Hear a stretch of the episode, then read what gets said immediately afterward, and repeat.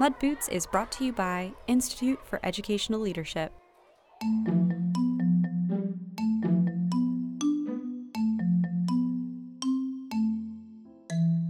Welcome to Mud Boots. My name is Paul Reynolds, and I have the pleasure of journeying with you through the fields of education reform and innovation as we explore what whole child education is, where it came from, and how, after nearly a century of effort, how it's finally being implemented even in district public schools. For those who listened to our last episode, we had the pleasure of talking with Karen Pittman, President, co founder, and CEO of the Forum for Youth Investment. Karen and I explored the role of community in the whole child ecosystem to discover the importance of the non school setting in child development. This week, we head back into the school to talk to Dr. Josh Garcia, Deputy Superintendent of Tacoma Washington Public Schools. Less than 10 years ago, Tacoma Public Schools were plagued with a variety of issues, including the labeling of all comprehensive high schools as dropout factories in a national USA Today report. After the district hit a self described rock bottom, Josh joined Superintendent Carla Santorno's team to turn the schools around by focusing on whole child education, but with a data driven approach. The impact has been dramatic. Graduation rates have soared from only 55% in 2010 to over 86% in 2017.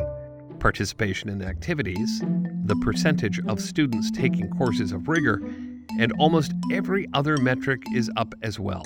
And at the center of these remarkable improvements, ensuring that every child is safe, healthy, challenged, engaged, and supported. And now, let's hear from Josh about this remarkable journey to achieve this success and what lessons there might be for other districts ready to take the same approach.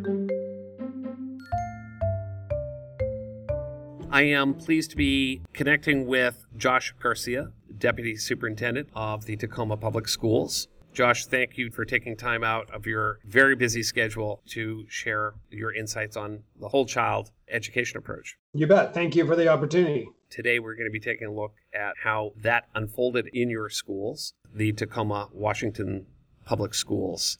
What's it like, the size, school demographic? Help us understand what, what the setting is. The Tacoma Public Schools are a rich, diverse community that supports approximately 31,000 students preschool through grades 12 in their educational journey. The Tacoma Public Schools is, is a part of the city of Tacoma, which is a port city. We serve and support over 90 different languages. We have a diversity in not only different ethnic heritage and, uh, in history, but also in economic diversity English language learners, special education at all different levels. It's a, a truly a, a, a, smaller version of our globe right here in the in Tacoma, Washington. So, Josh, you arrived in about 2012 as to the Tacoma Public Schools. Looking back then, what you know, what were the schools like? Maybe you could get a, give a sense of a before picture yeah, and so really starting back in around the 2010 uh, area, the the schools in the community was uh, struggling in several different fashions, and the probably the most uh, recognizable indicator was graduation rates. All of our comprehensive high schools had been labeled as national dropout factories. Graduation rates were in the low to mid 50s. We were struggling with coming together as a community to think about what is our best approach to support the whole child um, and so that was uh, right around 2012. The community started to, to really dive deep and investigate what did that mean for the city of Tacoma. Some people have been working with Whole Child for a long time, you know, some decades. And there are some people who will be hearing about Whole Child for the first time. And I'm just wondering if you could give a, a layperson's explanation of what a whole child approach to youth development education is. Yeah, let's start with the goal. Uh, the goal is, is to make sure that we uh, we built on a, a, national framework from the Association of Supervision and Curriculum Development to ensure that every child was safe, healthy, challenged, engaged, and supported. And what we had to do is really make meaning of what that looks like. And so, in partnership with the University of Washington Tacoma, we developed a four shift continuous improvement framework that basically proactively supports youth socially, emotionally, and academic in their development. And so that four shift approach is, is based on what happens inside the schools. Is it connected to with our community partnerships, our community-based organizations working directly with youth? Is that work also partnered in shift three with our families?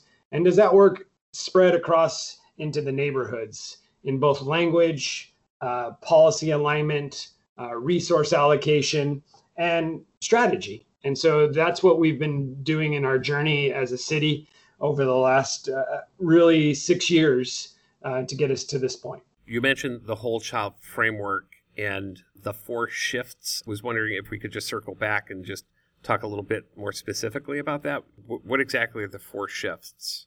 The four shifts are uh, taking a step back and first recognizing that learning happens for kids 365 days a year, 24 hours a day, seven days a week, right? The second classroom or shift, if you will, is, is around we have folks that have organized community partnerships or community based organizations serving kids. Uh, in our community, that can be everything from our metro parks to the Boys and Girls Club to um, Mesa Math, Engineering, Science Academies to uh, the Children's Museum. That there was programming and a recognition that kids were going to places and they were learning. And what we had to do is figure out what and how they were learning and create a co-created model that honored and support that.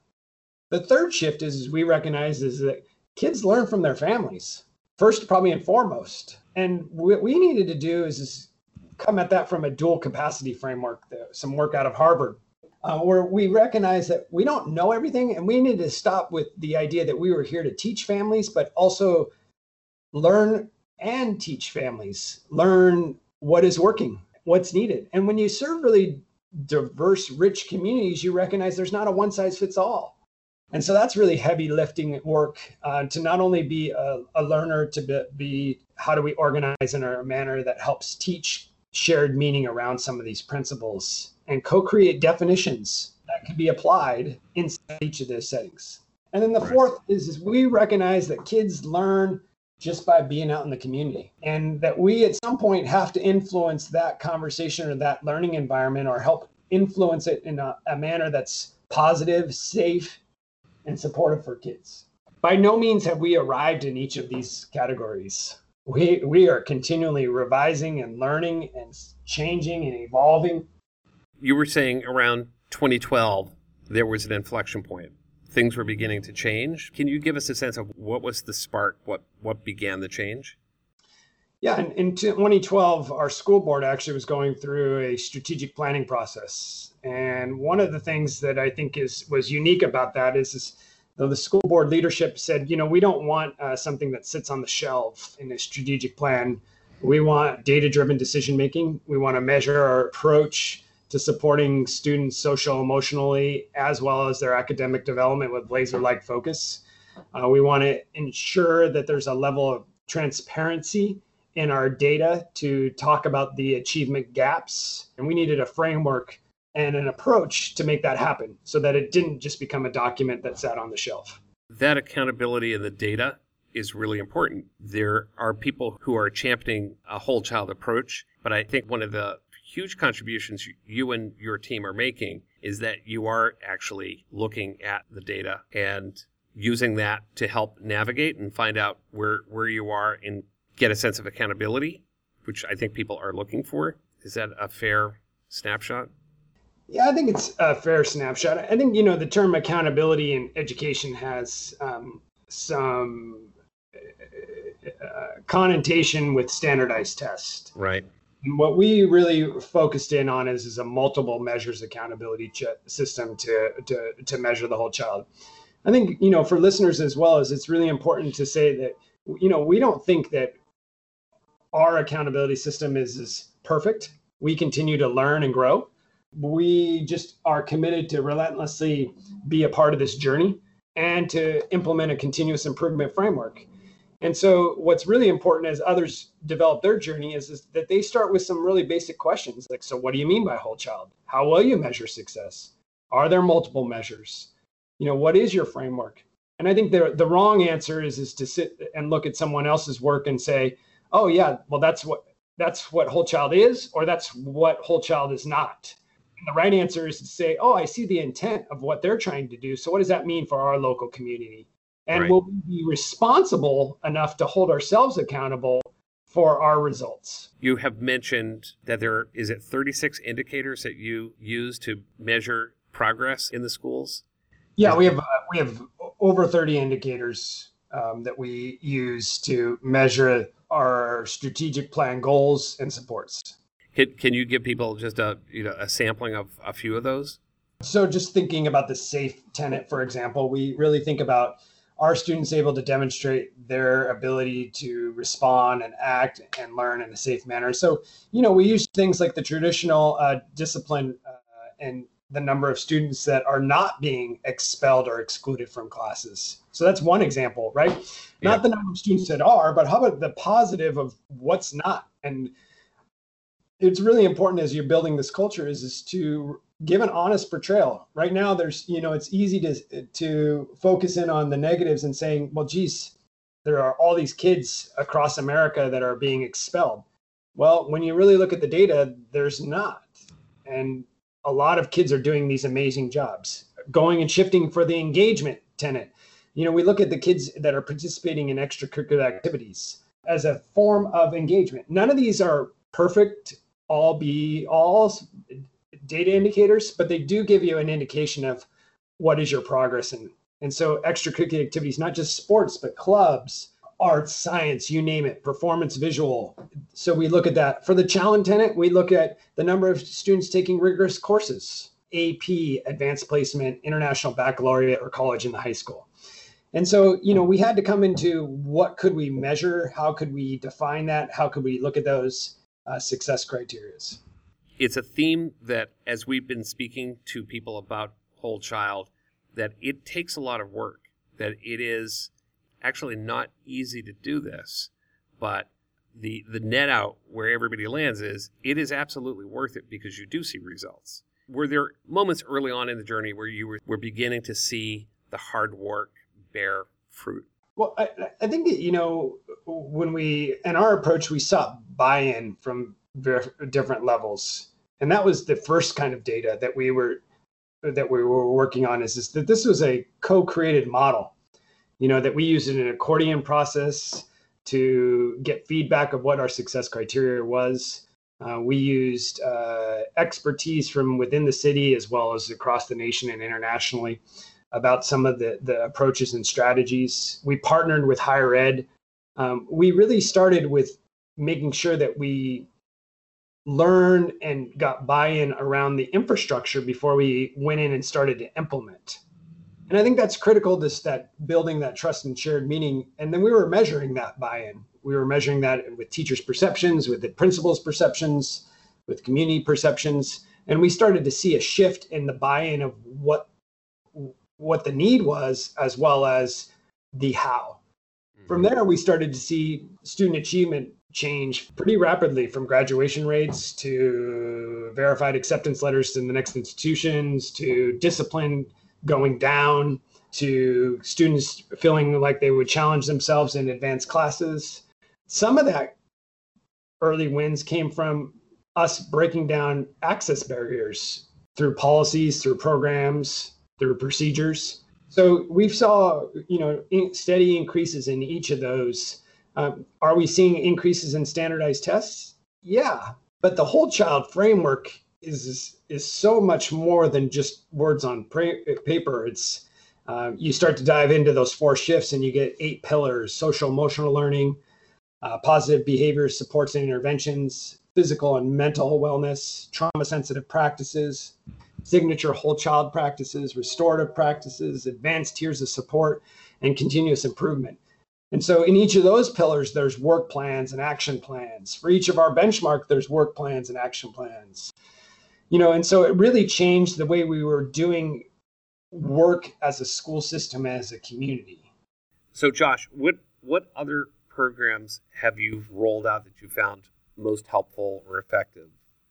And and maybe on the flip side did you try some things that just didn't didn't work along the way Yeah, so one is that I want to be cautious about this work is not about a program that you buy, right? You know, we mentioned some of these things. It's values at the district level and defining those equity and inclusion, continuous improvement. It's about alignment at the district level and using data, clarity around benchmarks, professional development, coaching, and leadership. At the building level, it's really about sustaining implementation, focusing in on culture and climate, aligning mental health, leadership for both students and staff. At the classroom, it's about these signature practices that we really work on that are across the system that go into shift two, into shift three. It's educating and fostering in this world trauma sensitive practices, a value and belief in explicitly and integrated social emotional learning. You know, and then at that student level, it's really about making sure that they find their voice and that they start to see the value in being safe, healthy, engaged, challenged, and supported. We've never found a program where you can just buy it. Right, right. Uh, that doesn't honor the local contextualization that's so important for implementation. Now we've we've learned, as I mentioned, from national frameworks. We're constantly learning from our colleagues, different pieces, elements of that. Uh, we have a great partnership with the Greater Tacoma Community Foundation that's really taking the lead on aligning community partnerships and you know um, asking great questions like so what does signature practices look like in these settings? And we're co-creating that work. How do we measure dosage to ensure effectiveness is actually happening?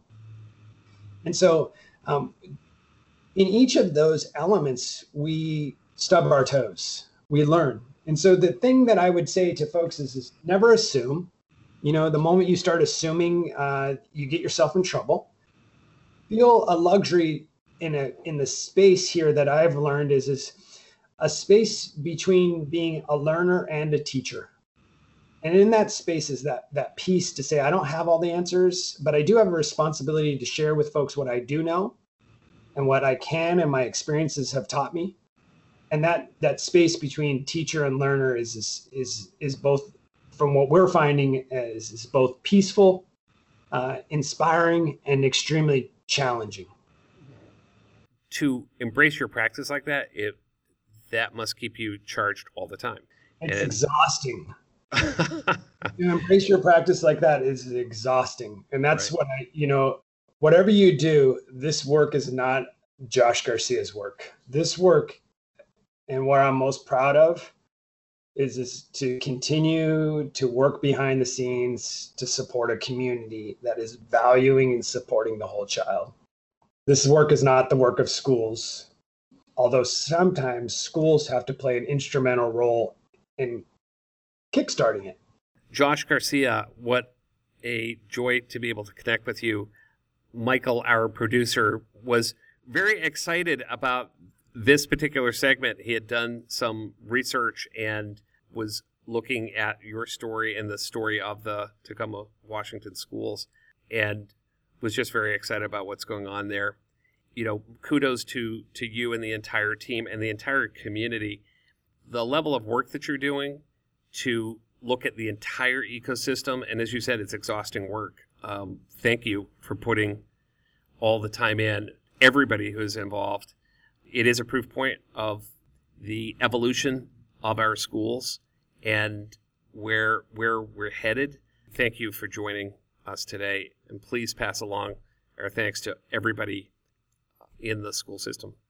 Uh, yeah, thank you so much for the opportunity to continue to be a part of a, a, bigger conversation, not only in our state and city, but across the nation. And and what we're finding internationally is, is this this value and belief. Uh, I'm so proud of to be a part of the Tacoma community. Um, this truly is a community-wide effort and uh, the schools are a proud partner in that effort. And I look forward to to learning more about other people's journeys. And if we can help in any way, please let us know. Wonderful. Thank you, Josh.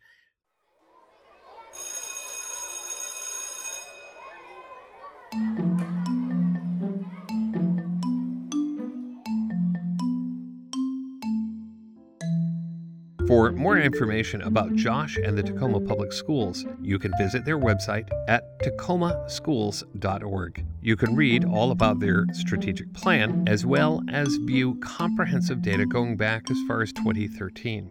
Next week on Mud Boots, we'll be speaking with Dr. Stacy Bellalt, who served as Youth Development Director in the Sacramento City Unified School District during Jonathan Raymond's tenure.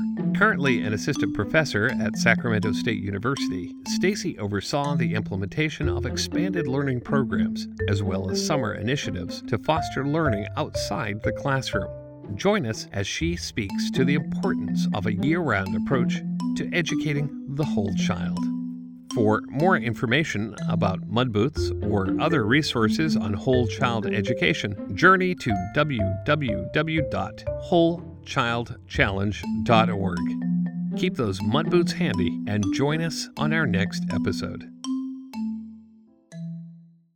IEL is dedicated to equipping leaders to better prepare children and youth for college, careers, and citizenship.